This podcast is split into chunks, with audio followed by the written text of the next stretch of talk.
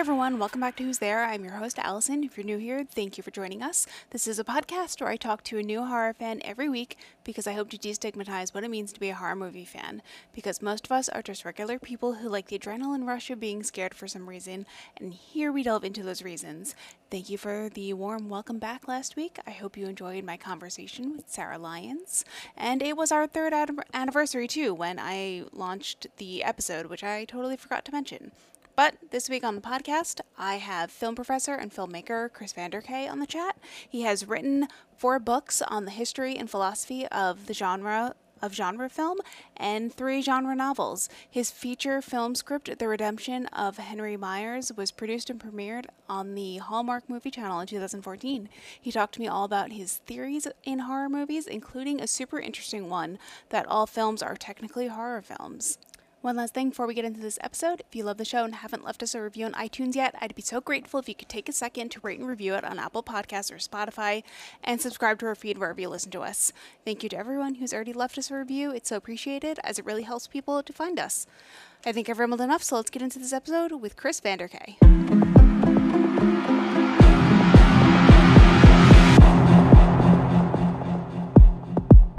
Hey, Chris, how are you? Doing good. Thank you so much for having me on. Oh, thank you so much for being here. Do you want to start by telling everyone a little bit about yourself? Yeah. So my name is Chris Vander Kaay. I'm a bit of I guess you would say, a nomad in the world of horror. I've written a few books, nonfiction books on the history and philosophy of genre film, focused primarily on horror.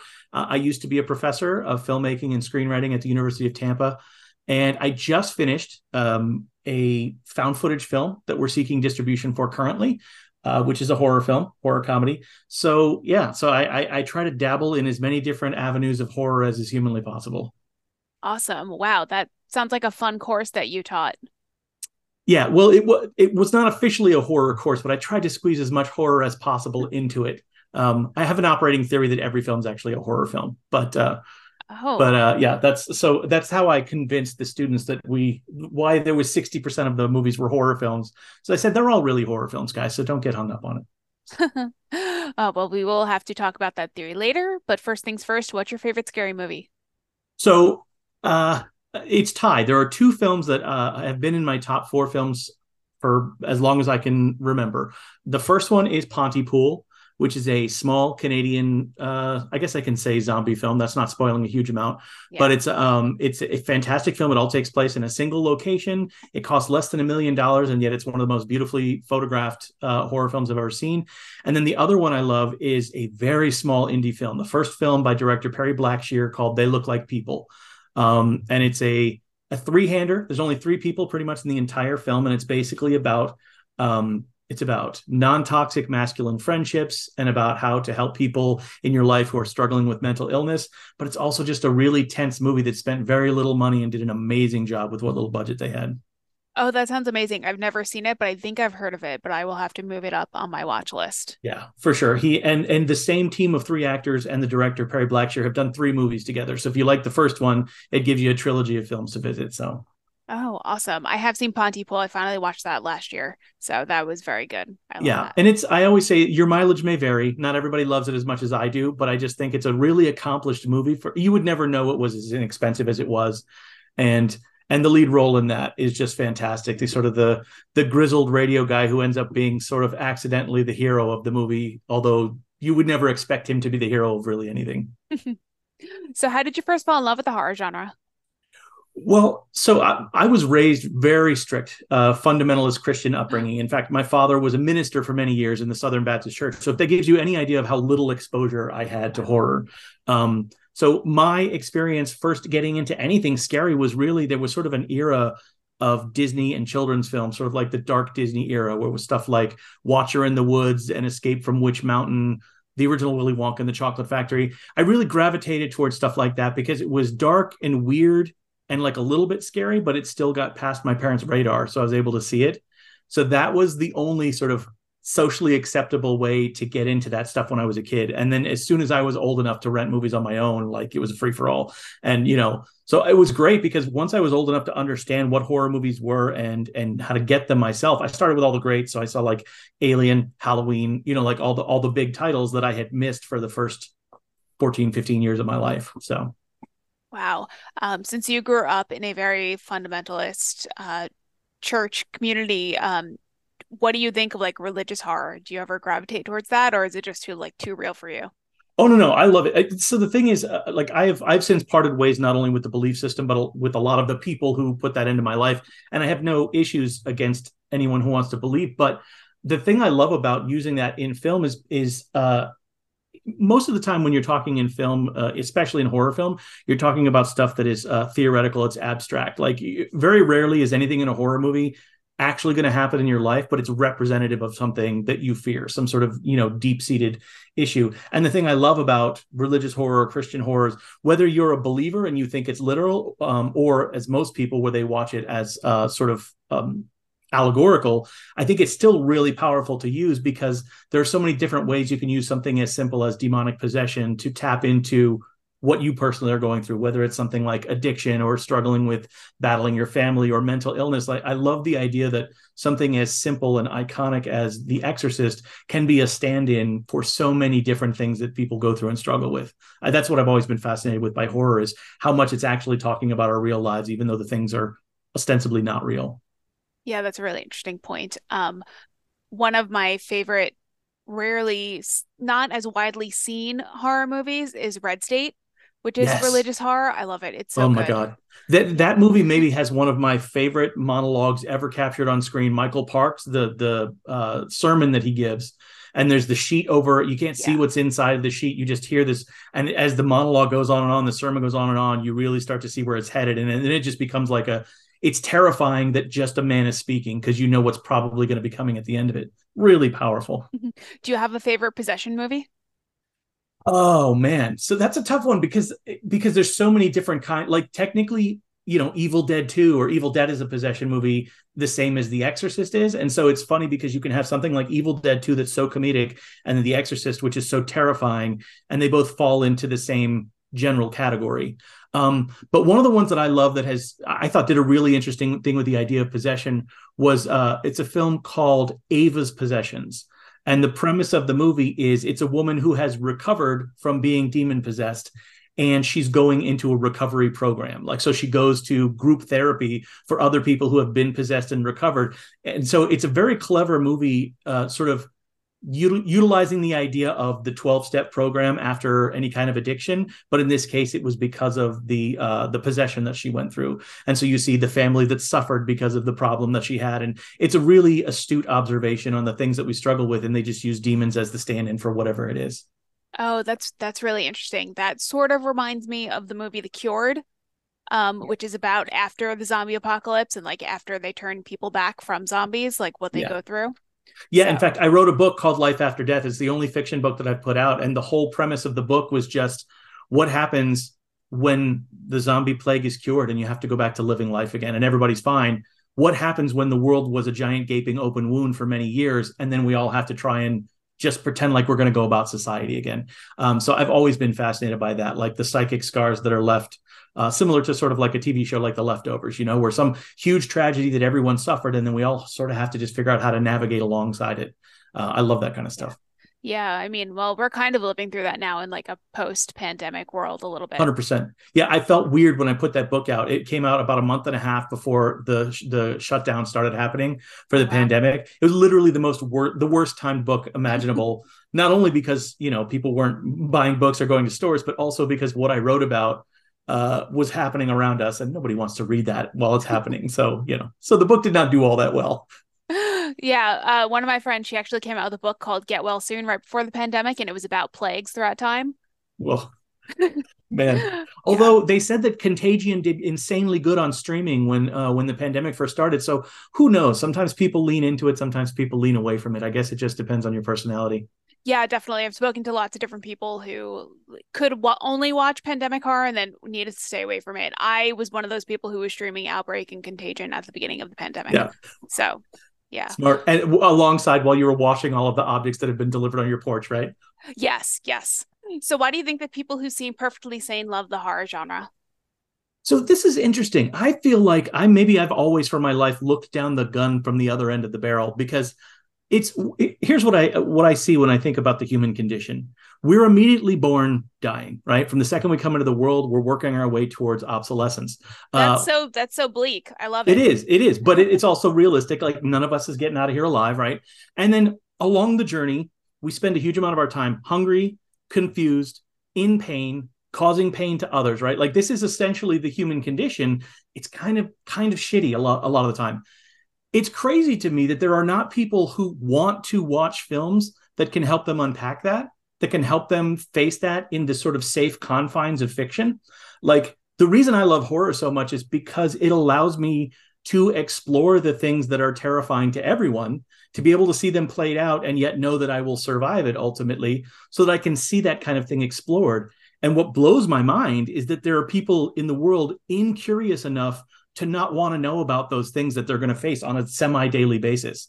So in a way, I would say, like, it seems to me like this is the sane reaction, is to want to seek out material that is comfortable talking about difficult things so that you can prepare yourself in a world where difficult things are going to happen, you know? So for me, I feel like the horror fans are maybe the ones that are probably most well-adjusted, because they're the ones that realize what kind of, you know, shitty stuff is out there for us, and like to be prepared and to not be, you know, angry or miserable about it, but like just to know what you're up against and feel like there's someone else out there who understands it and gets it. Yeah, that's a really interesting theory. I have a cousin who's like much older and very wise, and I used to ask her opinion on a lot of things, and I'd be like, if I do this or this, she was like, I think you should do this, or you could do this. It doesn't matter. We're all going to die in the end. So... Yeah, ultimately. Yeah. I mean, I guess that's kind of the best get out of jail free card at the end, is like, yeah, I may have made a mistake, but also we're all going to end up as dust in a box. So, you know. Yeah. I wonder if my love of horror movies is why, like, death has never really scared me, which sounds weird, but like, as long as my cats have a home to go to and don't end up in a shelter, I'm like, whatever, I've lived a great life. It's fine. I'm not suicidal. Anyone listening, not suicidal, but like, you know. As long as my loved ones are taken care of, it's 100%. Well, and it's that's interesting that you touch on that, because one of the things I found interesting about so many of the horror fans I know is that there is a huge level of empathy on their part. And perhaps one of the reasons they're drawn to horror is because they can understand and connect with the people who are suffering on screen. It's rare that people watch movies and go, you know who I really like is the person that is killing everyone. You can like them as like aesthetically, you know, like, Jason Voorhees is cool. I don't relate to Jason Voorhees, right? I relate to the characters who are suffering through the circumstance. And I just find it interesting that the people I know who don't want to watch horror movies, they don't have any interest in that kind of stuff, tend to also kind of be the people who I find don't connect that well with others. Like, when they don't want to think about death, it's because they don't want to think about their own death. They don't really care about how it would affect other people. Like, they don't want to suffer it themselves. Whereas when I hear horror fans, like you just said, I want, as long as someone's there to take care of my family, take care of my pets or whatever, there is that level of empathy of like reaching out and feeling about other people, which I think is fascinating, because we don't really get credit for that as a community. Yeah, that's part of the reason why I started this podcast, is because I was like, oh my God, there's so many different types of people who are horror fans. It's not just like weirdos like myself. So what scares you in horror movies today and in real life? So in real life, everything scares me. I feel like I've learned I'm in mid-40s. I have learned in my life that everything has the potential to be terrifying, sort of a la Final Destination. Like, if you don't find something scary, you probably just haven't thought enough about it, because there's definitely a way in which it is scary. And the great thing about horror films is if you can find one about it, you'll figure out what that is. So we're all prepared. The more horror movies we watch, the better prepared we are for the world and its terrors. But in film, there aren't a lot of films that scare me anymore in the traditional sense of like jump scare, but there are definitely things that I find existentially terrifying. I have, of all of the subgenres, I have the hardest time with cannibalism, with cannibal movies. The reason for that, you would think, is just because it's disgusting, but it's beyond that. I'm a vegetarian, so I'm never worried that I'm accidentally going to be eating another person. So I don't have to worry about that Hannibal style, you know, where you went to a party and found out later that you had part of one of the people he was holding. But what it does terrify about me is, even though I'm not still connected to the religious faith, at least the way that I was when I was a child, there is something terrifying about the idea that if you, you know, as a child believed in the idea of a soul, the idea of you existing beyond your death, that like the vessel that you were using is now being devoured by someone else. It's like, well, how do you come back if you got nothing to come back to? You know, like there's that sort of that weird disconnect of my 8-year-old self being like, well, if I live forever, but some dude ate me, what am I now? You know? So there's that weird thing between like my adult brain that understands and my child brain that still just doesn't get it. So cannibalism really messes me up. Oh, that's really interesting. I guess there is a argument for reincarnation then, if you're like, well, my body would die, but my soul would go on. So that's one way to look at it. And for sure. And the adult Chris can understand that, but the 8-year-old Chris still can't quite wrap his head around it. First time he saw Texas Chainsaw Massacre, he was deeply, deeply disturbed by the implications. And how old were you? So I was emotionally mature enough, theoretically, probably would have been 16, 17, but, you know, not having seen anything as a child, you know, like approaching that. And then that thing that is jumping in, that's diving in the deep end of those kinds of conversations. Yeah, definitely. What's your favorite subgenre in horror? Well, so my favorite is not technically a subgenre. It's just a format, which is found footage. I love found footage, but I don't call it a subgenre because you can technically make a found footage film in any genre or subgenre. You can have zombie found footage. You can have slashers found footage. So I don't consider that a subgenre, but I love it. And I make them all the time. Probably my favorite genre is no one has a name for exactly what it is, so I just sort of coined it myself. Is around the beginning of the 2010s. I've noticed this movement. I call it the new indie weird, which is films that are absolutely have horror elements to them. They're horrific, but they're also sometimes comedic.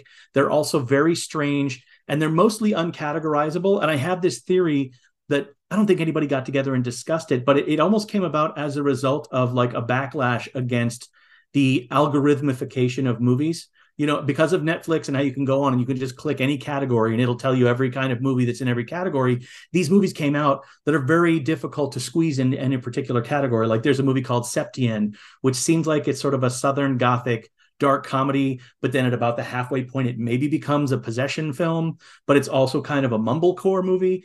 And I'm fascinated by that because I feel like that might be the direction that film has to go in order to be able to remain free of all the stuff we're scared of happening right now, like algorithms writing movies and creating movies. The only way to continue to have the human touch we need is to create things that don't fall so easily into categories. And so there's this category that I call the new indie weird, and I only call it that because it doesn't fit into any simple category. But like there's a movie called Lace Crater, which is another one. It's like an indie mumblecore movie that seems like it's a romance, a dysfunctional romance, but it involves a ghost that lives in somebody's, guest house. And he's just like a guy dressed in burlap. And it's sort of like, so it's weirdly comical, but it's also kind of like very moving, and it's about a dysfunctional relationship. So it's a romance too. And it's like they're kitchen sink movies. And that's kind of what I love. I love subgenres. I'm all about categorization, but I also love when I get a movie that I genuinely can't explain to someone where it fits and what exactly it is. Oh, that's a really interesting subgenre. Yes, subgenre. Yeah. Oh, I'll have to go look into that. I love mumblecore movies. There is, I can't remember the name of it, but there's like a mumblecore 2-person horror movie about like these 2 people meeting at their college reunion, and they're there before anyone else, and it's like starts off innocent enough, but then it's like she's accusing him of having raped her in college. Tape. Is it Tape with Ethan Hawke and Uma Thurman? Oh, okay, because that has a similar theme to that one. Oh, okay. Which I also would recommend. Oh, wait. No, I think you're talking. It was based on a play. I think the one you're talking about. I think so. Maybe. Yeah, which is interesting. Tape is also based on a play, and I would recommend that's one by it's Uma Thurman and Ethan Hawke. I think when they were still together, and it was directed by oh God, I feel terrible. I can't. Linklater, Richard Linklater. You know, the king of the independent films. And it's shot digital, and it was like early 2000s. So it's like very, very raw. But like, yeah, so the one that you liked, I would definitely check that one out too, because it sounds like they have sort of some connective tissue there. Yeah. Do you have any favorite horror directors? I do. Yeah, I have. Well, I mentioned Perry Blackshear earlier. He's the one that directed They Look Like People. I really like his work because he seems like I'm a big guy in the, like, I love a movie that's just effective and scary, but more than that, I love a movie that uses the horror trappings to really dig into a subject matter in an interesting way, the social movement or something like that. The first Perry Blackshear movie was about mental illness and friendship. The second one was about tragedy and romance. And I won't even talk about the third one, so I don't want to spoil it. But so Perry Blackshear is one that I really like. Most of my, I mean, you know, you could always go the list of the obvious ones. John Carpenter was the person that basically introduced me to horror films, because I think Halloween was the second horror movie I ever saw. And I've been chasing that high ever since, you know. So, but as far as modern horror filmmakers, there's a, I would say, let's see who, I mean, I like Ari Aster. I like, you know, who I love, and it's weird because he just came out with the Meg 2 is, excuse me, I love Ben Wheatley, but Meg 2 is not a great example of the great of the Ben Wheatley's work. I mean, it's a good movie, but I mean, like, he did stuff like A Field in England and High Rise and like all of these very specific sort of like darkly comical British horror things that are so uniquely Ben Wheatley. I would absolutely recommend anybody go out. In the Earth is a fairly accessible one of his. Oh, I saw that in theaters. Yeah, that was a fantastic theatrical experience. Actually, the final act of the movie where it goes sort of full psychedelic is absolutely an experience to have in the theater. Yeah, I haven't seen the Meg 2 yet. I haven't seen the Meg, so I don't know if I would be able to understand the plot of the Meg 2. I'll say this. I did not see the first Meg. I went to see the second Meg because it was Ben Wheatley. And I don't think it's going out on a limb to say that you would be fine to go to the second one without having seen the first. Yeah, I also have to still see The Last Voyage of the Demeter. Yeah, I really enjoyed that one. That movie is a perfect example of what everybody else in Hollywood should be doing, which is figuring out how to spend their money to make a beautiful film for only $45 million. Because... well, that's a lot of money to the rest of us. That is nothing for a period vampire movie that takes place on an ocean liner. Like, that movie was absolutely gorgeous. It was like the heyday of the Hammer horror films as far as the quality of the film. Horror just keeps doing it, man. Like, this year in particular, I've been blown away. Like, so many bombs from huge movies. And yet, with the exception of Last Voyage of the Demeter, every other horror film that came out has been a huge hit. You know, I think Insidious made like $150 million or something like that. Yeah, it's wild. Horror just keeps winning. And yet it's still somehow, every time they do well, somebody says, oh, is horror back? It's like, horror has never left. What are you talking about? Yeah. Well, I heard The Last Voyage of the Demeter, although it's like people are loving it, it's been like a box office bomb. Is that not the case? Yeah. And the thing is like, it didn't do nothing. I think it did like maybe between $7 and $10 million on opening weekend. And that's not great. But it got great reviews. It'll probably have a huge life on home video, as horror films often do. And also, I feel bad for it, and frankly, some other tentpoles, because it came out like, what is it, a week or two after the Barbie, Oppenheimer, you know, the whole, like, I don't envy any movie having to clean up after that. Like, that's, if somebody told me I was coming out 2 weeks after this, I would just be like, all right, well, I guess that means my career is over, because there's no way anybody's going to see my movie. Yeah. Yeah. Cobweb got totally swamped in the Barbenheimer. But yep. It's coming. And again, that's another movie in about 3 years. We're going to hear all of these think pieces about how, you know, this is why studios are so stupid, because if they'd waited 4 more weeks and put it out, it probably would have been a huge sleeper hit. Well, yeah. Well, they could have just waited and put it out in October, because it's a Halloween horror movie. And they did the same thing to The Haunted Mansion. Like, why would you put that out in the summer? What are you thinking? Yeah, I don't know. Usually they dump movies they don't want anything to do with in like January, February, but oh well. But Cobweb is coming out on DVD in like a week or two. So Blu-ray, I'm excited because I didn't get to catch it in theaters either. Yeah, I'm gonna buy it just to support them. It was good. I didn't get to see it in theater. I had like a screener of it, so I watched it on my laptop because I couldn't put it on my TV. But it was good, even on my laptop. So it was creepy. Awesome. I'm glad to hear that. Yeah. So you said at the beginning of our conversation that you taught a course about film, and you had the theory that every film is actually a horror film. Can you talk to me more about that? Yes. So I have this belief that oftentimes when you take a screenwriting class, the thing that they will talk about is stakes, right? What are the emotional stakes of this movie? Your character needs to want something and needs to be trying to achieve something, and someone's trying to stop them. That's like the basis of all drama in film. Well, what occurs to me is that in order to have strong stakes, it has to be something that someone needs. And so now we're talking about like existential survival level stuff. Like there are very few films where the stakes are super low. Like, you know, you get your Dazed and Confused where the plot is like, am I going to sign this form and join the football team or not? That means I can't smoke weed. Yeah, that's pretty low stakes. But most movies, even if they're not life or death, they're tapping into things that connect to life or death for us, right? When you're rejected by a group of your peers, that taps into that fear you have that you've lost the tribe, right? You are now alone. You are unprotected. You're not going to make it through the world. You know, things like losing a job means losing the money that you make to be able to have a home, to be able to have food. That taps into the existential fears of survival. And so what I realized is that we have done a very good job of using entertainment to maybe make everybody a little bit comfortable with the daily terrors. And so I feel like all movies are to some degree, at least like 5 to 20% horror films, because there's always something in there that we're terrified of. We just have put a nice social mask over it. But it's, you know, the reason people have so much anxiety about their life is because there's a thing that they have and they're afraid they're going to lose, or there's a thing they don't have and they're afraid they're never going to get. And yeah, so my operating theory was always that the reason people should be watching horror films is because the only one that's not pretending that the fears aren't out there or disguising it as something simpler. Like, you know, like they're letting us actually embrace that stuff is terrifying, not just like, oh, it's an inconvenience to be defeated. And then at the end of the drama, everything will be fine, you know. That's so smart and interesting. How is a movie like Ferris Bueller's Day Off a horror movie?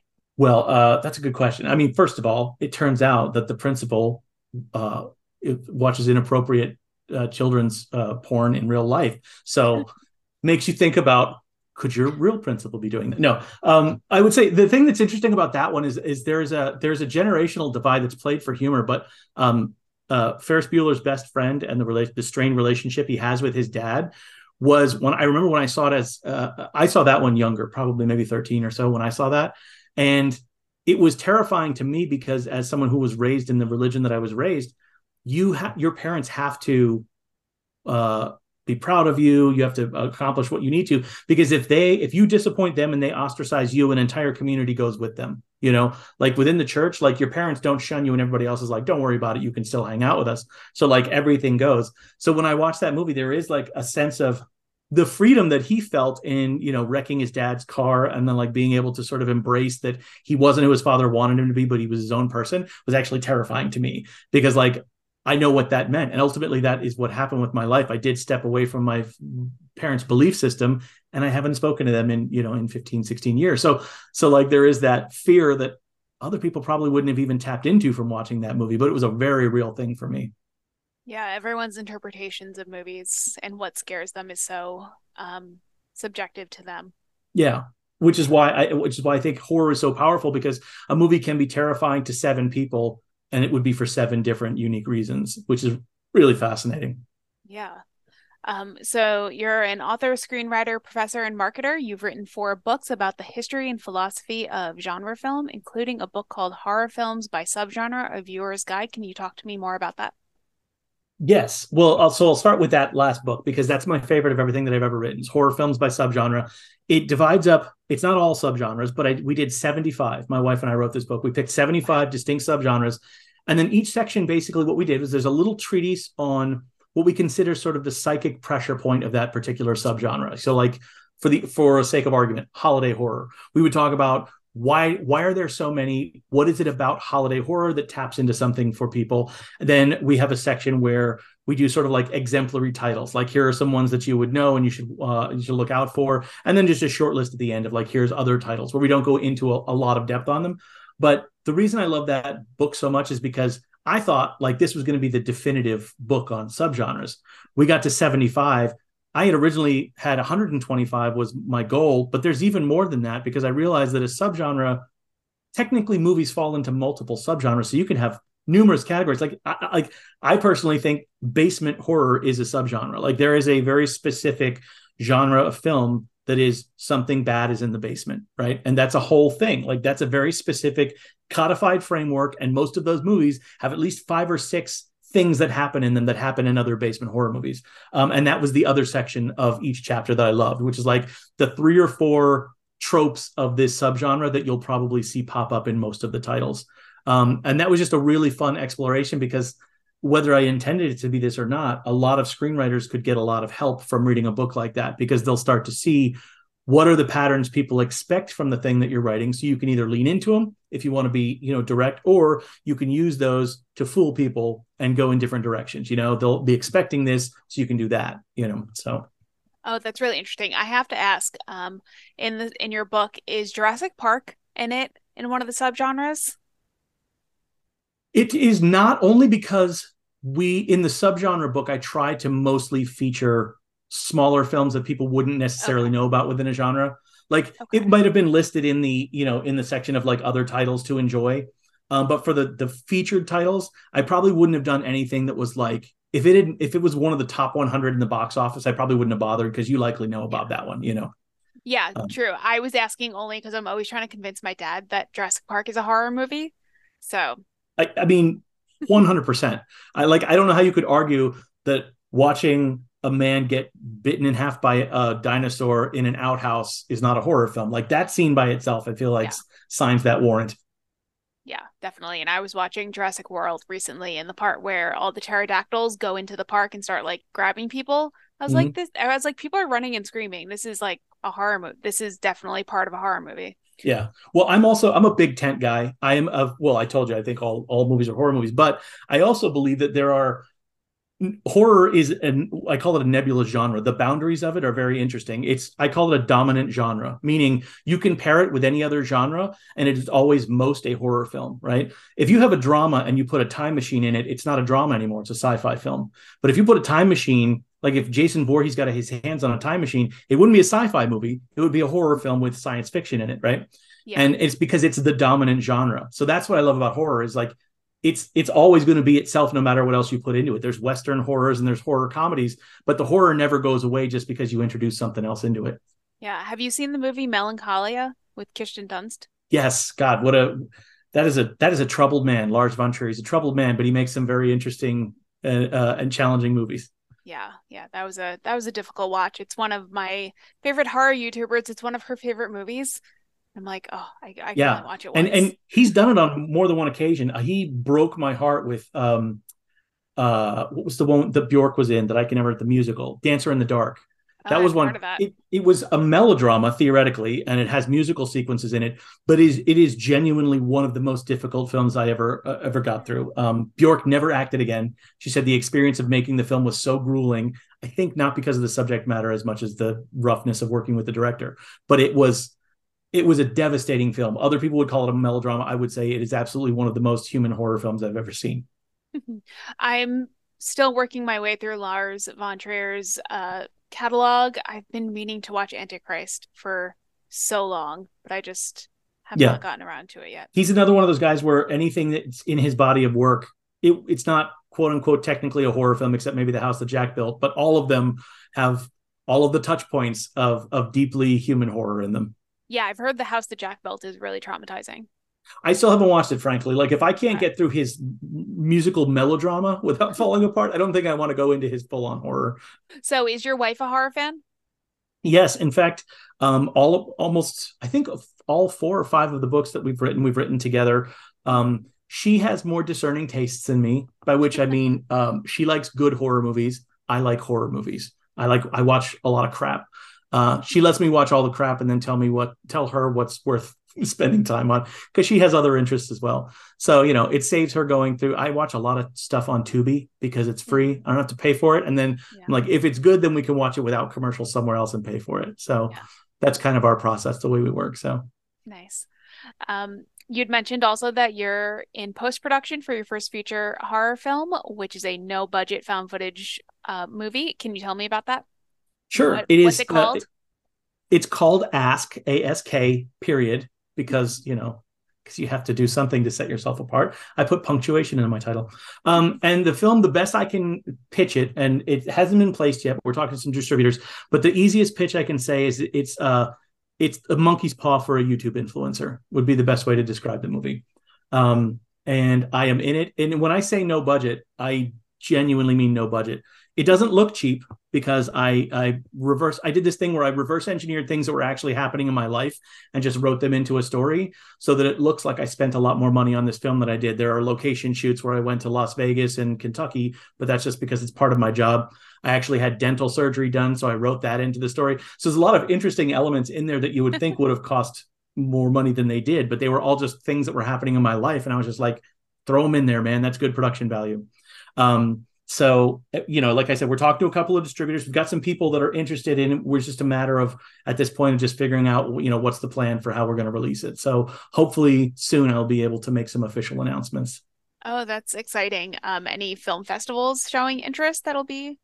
Well, so that conversation is, I've never done anything in the festival circuit, including actually ever having been to a festival. Mm-hmm. I am, for the first time in my life, in a financial situation now that I have a job in the marketing industry. I have enough money to be able to attend festivals. So it's absolutely something I want to do. But I'm talking to a couple of distributors to find out what, for them, what makes the most sense. Do they want to do a release? Do they want to do a festival run first? Because this is all brand new to me. So I'm really working off of the kindness of others here, being that I've done a lot of writing. I've had other movies made. I had a Western that premiered on the Hallmark Movie Channel back in 2014, but I've never made my own movie. So this is this brand new territory for me. Oh, awesome. Well, I hope it gets distributed and I can watch it soon. Fingers crossed. Well, I'll make sure that you see it, even if it doesn't happen soon. I'll make sure you get a copy. Oh, thank you. What festivals are you planning to attend now that you can?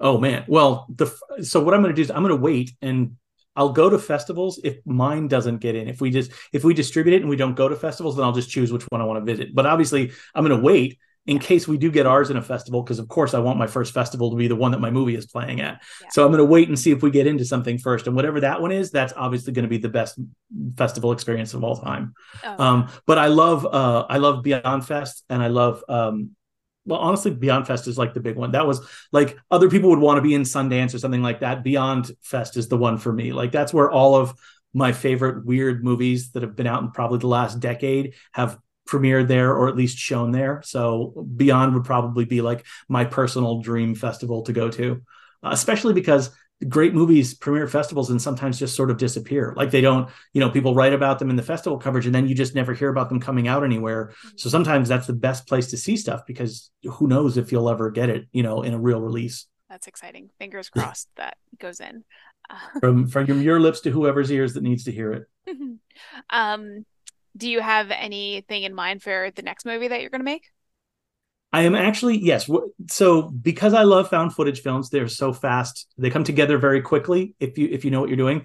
I have already started on 2 other projects, only one of which is horror. The other one is more sort of a standard retrospective style documentary about a publishing company from the 80s. And it's sort of it's a fake period piece. So we're shooting some, like, we actually had to create some 8-bit animation to create a fake video game, an Atari game that one of the characters in the movie worked on. So we're having a lot of fun with creating fictional crap from the 80s, throwaway crap. So that's one project. And I'm working on another project with a filmmaker and podcaster named Dan Scully out of Philly. It's a film called The One That Got Away.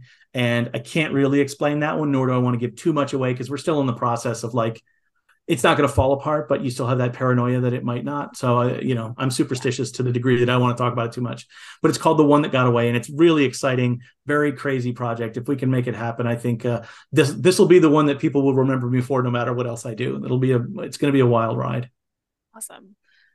So an article came out in 2020 that said that horror movie fans were handling lockdown better than non-horror movie fans. Why do you think that was the case? Why we handle it better? Well, I can speak very personally to why I would handle it better. I don't know why horror people in general do. I have found that I enjoy the experience of watching a horror movie by myself, sometimes more than seeing with an audience. Now, there are the roller coaster movies that it's great to see. Like, I enjoyed Hell House LLC with people because it's a good jump scare movie and it's great to have a crowd around. But frequently I find that the movies that land the deepest for me are the ones that have sort of terrifying existential complications to them. And, like, that's not always fun to unpack in, like, a group of friends, you know, when I'm, like, thinking about my own mortality. So I have found that I actually really enjoy watching a horror movie and then sort of, like, taking it in and having the time to myself to think about it. So I frequently have that experience of like desiring to go someplace and have a complicated and somewhat uncomfortable experience in front of a television. So, like, the pandemic was kind of just an extended version of that. Like, we were just watching it happen on TV now. Instead of a movie, it was just like stuff that was happening outside of our house. We were seeing on a box in our room. So to me, it wasn't all that different from the way that I experienced fear already. That's really interesting. So are you one of those weirdos who likes to go and watch a horror movie by themselves at the movie theater? Yeah, I mean, I would. I've only done it a few times, but that's usually just because there's somebody else that wants to go. You know, they'll go with me. But yeah, I am not at all like nervous about. Listen, I grew up with very few friends. Most of the things I did in my young life, I did by myself. So, like, of course, I'm going to go do a thing I like by myself, as opposed to not doing it. Is that is that my option? Is to not do it, or to do it by myself? Of course, I'm going to do it by myself.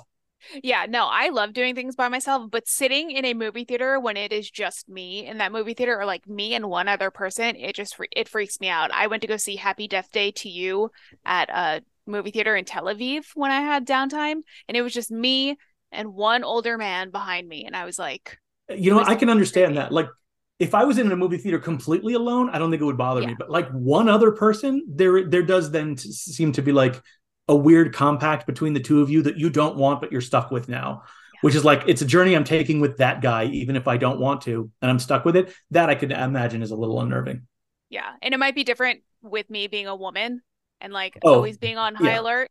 I have to imagine, undoubtedly. Like I you know, I'm a straight white man. I get to blunder through life paying attention to very little. So I have no doubt that it is an utterly different experience that I have not dealt with. But one of the reasons why I feel like horror is so valuable to me, I've learned a lot about the experience of being a woman in life because of horror films. Like, they show you the stuff that dudes don't want to know about, and also most decent movies don't want to talk about. So you learn an awful lot about the burden of other people's lives. That's what I meant when I said that, you know, the idea of that radical empathy. Like, sometimes you're not going to see something that other people are experiencing because of who you are in life. You're never going to experience it unless something shows it to you in an unvarnished capacity. And I think that's another power of horror film is, you know, it puts you in the shoes that even they don't want to be in, but at least now you know. Yeah. Did you see Watcher that came out last year, I believe? Yes. Yeah. That is a perfect example. There's that one. And then there's a film I saw, a zombie film called It Stains the Sands Red, which is just an allegorical story about a woman who's being followed across the desert by one single zombie. And it's brilliant because it so perfectly encapsulates the idea of unwanted male attention. Like, this fucking guy just will not leave me alone. No matter how hard I try, he's always 10 feet behind me, dressed in like this douche suit, even though he's turned into a zombie. It's just like, this feels like the night after someone leaves a club and this guy won't fucking stop following them, you know? So yeah, but that one, the one that you're talking about, Watcher, was a much more like down to earth, realistic portrayal. And man, it was so uncomfortably quiet in passages. Like, you're almost hoping for a jump scare to just be able to like release the tension. Yeah. And that's kind of what the genius of that movie was, is it did not let you let go of the tension. And that's what they did. It's like, oh yeah, here, be in her shoes. That's what it feels like, you know? It was amazing. Yeah. And there's also the beginning of the movie Fresh that came out a couple of years ago, where she's walking through the parking lot and there's a guy behind her and she takes out her keys. And then it turns out the guy has a baby and is like not at all a threat, but she doesn't know that. I don't know if it was that film. It was some film that I watched that I started like actively paying attention now when I walk. If I'm walking and if we're somewhere where there's only a woman, I will cross the street and go on the other side of the street just so that they feel like I'm not being that guy. I know I'm not that guy, but she doesn't. So if I go across the street, that'll probably make her feel better.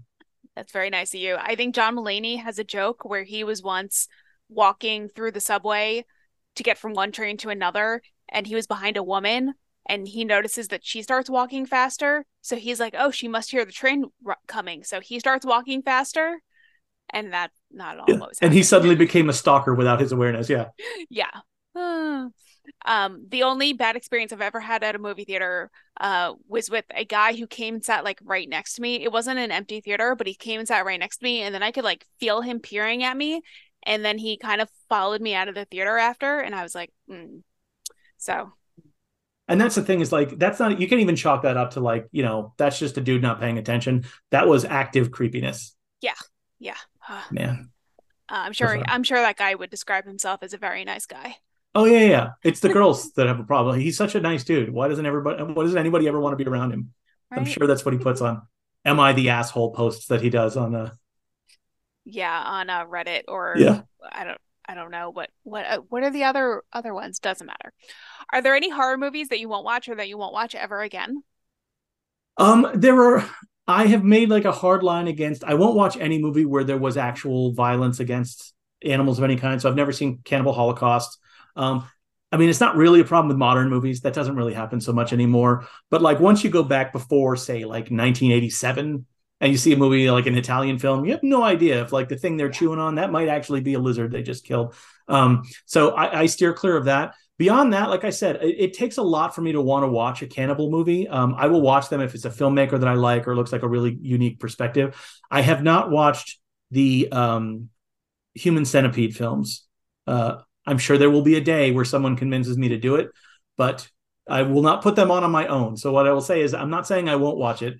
I'm saying I'm not going to be the guy that watches it by himself. So. I've heard that the first one has merit, but the second one is just gross, and all the other sequels are just simply to gross you out. I haven't seen any of them, so I can't speak from experience. Like I said, I mean, eventually I may see it, and it would be very funny to me to find out that the first one was like a movie called The Human Centipede did have like, you know, real artistic merit to it. I'm not saying it doesn't. It's just funny to me that a film titled that with that premise would indeed have that would be the case.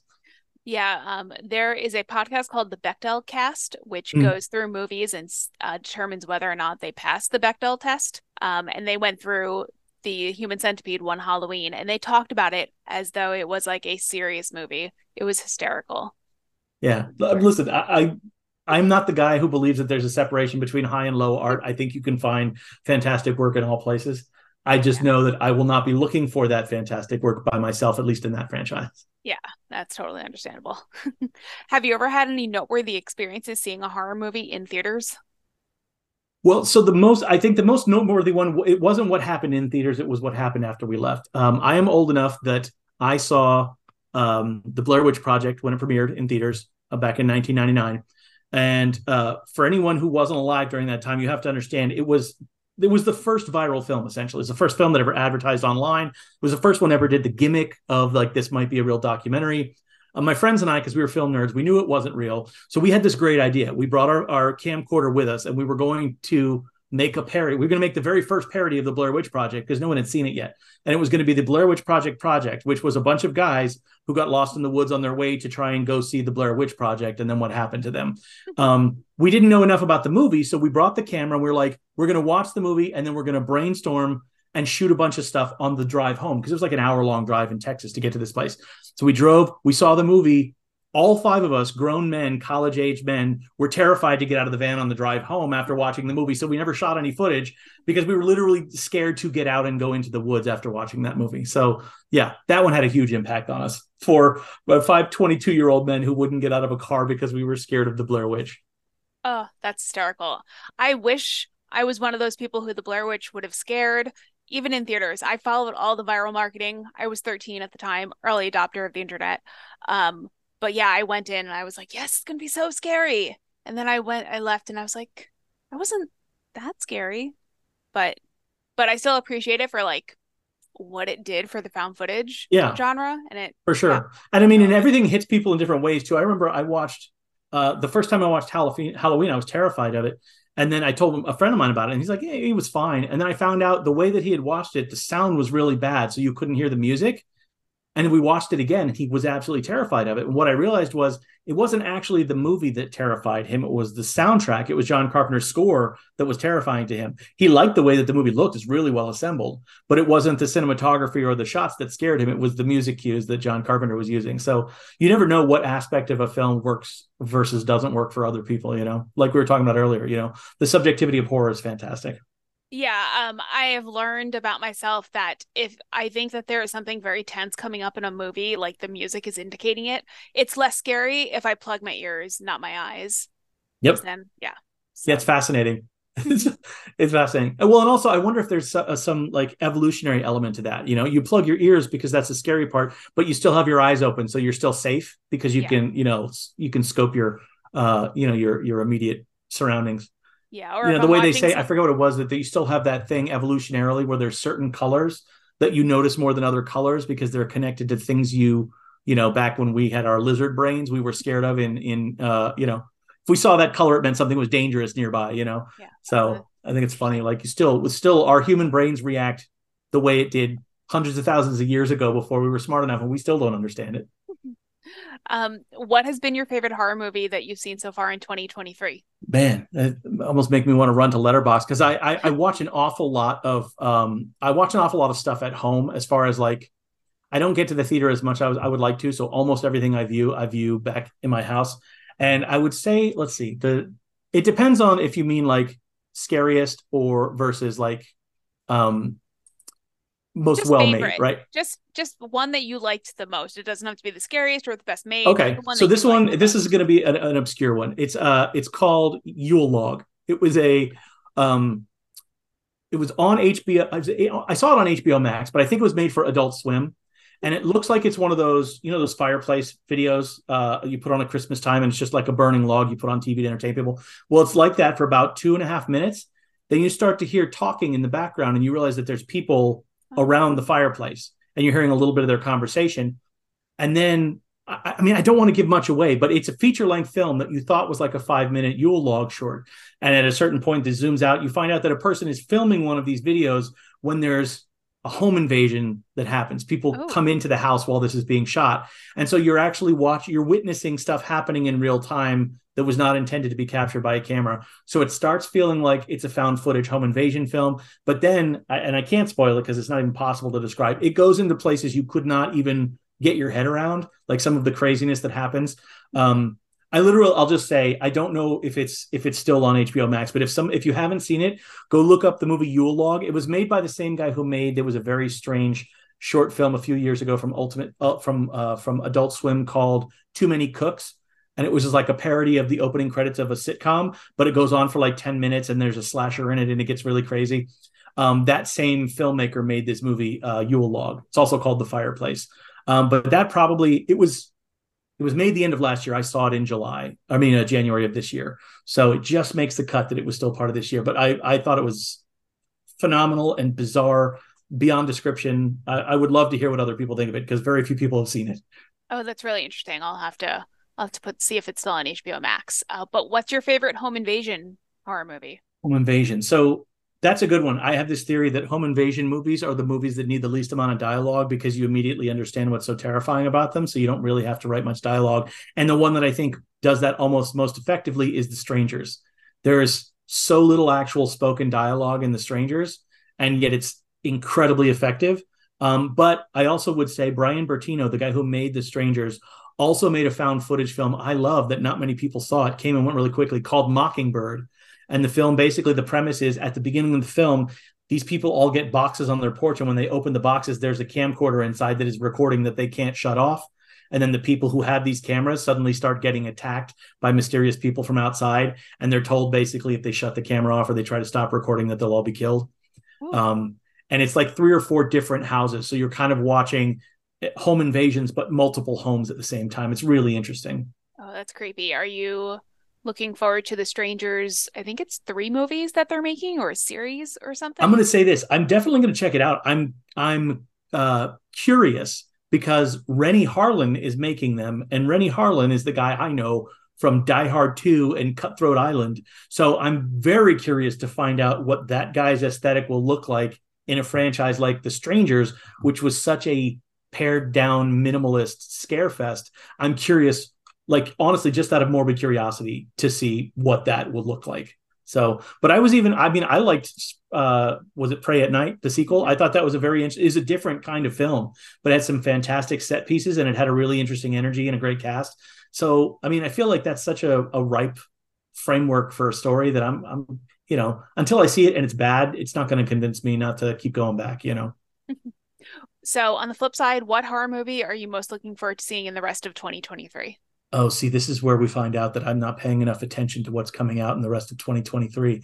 I don't actually know what else is coming out. I don't like all the ones that I wanted to see hit, like Last Voyage of the Demeter and Insidious were the last 2 that I really knew about. Cause you know, they publicized the summer stuff quite a bit. But I mean, I'm interested in cautiously optimistic about the new Exorcist movie. I was one of what I thought was not going to be a minority, but tends to be a minority that did not love what Green did with the Halloween films. I thought that the final Halloween Ends was it was fucking bananas, but I really enjoyed it. Like it was the biggest swing you could possibly have in a franchise that has a very established thing. He went as far away from that thing as you could. I enjoyed it. A lot of people didn't. My hope would be that we get, well, for me, it would be that we get a very similar, different take on The Exorcist than we got originally. But I don't know that that would make many other people happy. I would enjoy it, but I don't know how well that's going to do for the, like, the, you know, the length of the franchise. If it doesn't do well the first one, he doesn't get his other two. So, but I'm cautiously optimistic about that one. Yeah, I'm definitely going to go see it because I find the first Exorcist kind of boring, but I've heard that it's better in a theater setting because of the surround sound and stuff. So yeah, well, the first time I saw it, it was in theaters. It was in a re-release. So yeah, I can't speak to what the experience was like having seen it on home viewing first. Yeah. But yeah, so I mean, that's why to see this one, then I guess too, you know, make sure that the first experience is as big as you can make it. Yeah. Are there any horror movies that you love that people generally don't like? Let's see, that they don't like. There are movies that I like that people don't like. Most of them are not horror films. I like Hudson Hawk, and people hate that film. But as far as horror films go, the only one that I can mention, and I wouldn't go, like, I'm not going to go to the mat for this movie because I don't think it's brilliant, but I do not get the vitriolic hate that people have for the remake of Nightmare on Elm Street. I think there are a couple of really solid performances in that series. I don't think it's a great movie, but they did some pretty interesting stuff. I love the idea of the micro naps, the idea that, like, when you become so exhausted, you start to nod off without control and you don't know that it's happening until the dream is upon you. I thought that was a very clever idea. And I think that guy's a great director. I think the problem, you could see clearly that was a focus group film and that pieces were changed, you know, before it was released based on bad audience reception. So I feel like that was a movie that was not done the justice it deserved, certainly. But I can't get, so having made a film now, I can't get that upset about someone accomplishing that. Like, it was not a bad movie. You didn't like it, but it wasn't a bad movie. Like the hyperbole that has come with the internet discussing movies is maybe one of the great bad things to happen to film generally. Like, I can't believe anyone in the world would say a Star Wars movie is the worst thing that they've ever seen. It's like, you just haven't seen enough movies then. There are so many bad movies in the world. You don't know what an actual bad movie is if that's what you think bad movies are. So, but yeah, I would say Nightmare on Elm Street is one of those ones where I continually scratch my head about what makes people so angry about it. Mm-hmm. I've only watched it once. I just found it incredibly boring. But I love Kyle Gallner, who's in it. Yeah. Well, and to me, that's the biggest takeaway for that film. I think Rooney Mara is fine, but I think Kyle Gallner, I've never seen Kyle Gallner not deliver a great performance. So even in a mediocre movie, the movie's still kind of worth seeing. He's sort of like, not in any other capacity, but like John Goodman, in the respect that if you hear John Goodman is in a movie, you know that you'll at least get John Goodman out of that movie. And that's why it's worth seeing. That's how I feel about Kyle Gallner. Yeah. Did you see him in Mother May I? I haven't yet. That one. And then there's another new one. Is it called The Passenger? Yeah, I haven't seen that one yet, but I saw Mother May I at a festival last year, and it was really creepy. So. Yeah. He's interesting because for a very long time, he was kind of stuck in, because he's a, you know, sort of traditionally handsome guy. He got stuck in very specific roles. Yeah. And it seems like there's a certain point where he just said, no, I want to try really fun, weird, fucked up stuff for a while. And it seems like he's really having a good time with it, you know, and I'm all the better for it. I think his recent output has been fantastic. Yeah, he's great. If you could remake one horror movie, which one would it be? There is a movie I not only want to remake, I have written a spec script for. It's technically sort of science fiction in addition to horror, but it's a Stephen King property. So I think that counts as horror. There was a mini series in the 90s after The Stand came out, and they were huge hits. They made The Langoliers. I don't know if you've ever heard of it or you've seen it. It did not have a good shelf life. It was not well received at the time, and they've never done an HD master of it or anything. But the premise is basically a bunch of different disparate people that are on a plane. They're flying and they fall asleep on the plane, and then they're woken up by this little blind girl who's crying because she can't find her aunt. They all wake up and they find there's about 12 of them left on a plane that is otherwise entirely empty. Ooh. Including the pilots are gone. So only the 12 people that woke up on this plane are still there. They have no idea what happened, how they got into this circumstance. Like, did the plane land and everybody was taken out of the plane? Like, what happened? And that's basically the central mystery of the story. It's one of the greatest hooks for a story I've ever seen. Was not executed well at all. And there's a very sort of like early 90s TV cast vibe to the movie and the budget. It would be an idea. It would blow the roof off of a place if you made it with the kind of effects you could get now in a solid cast.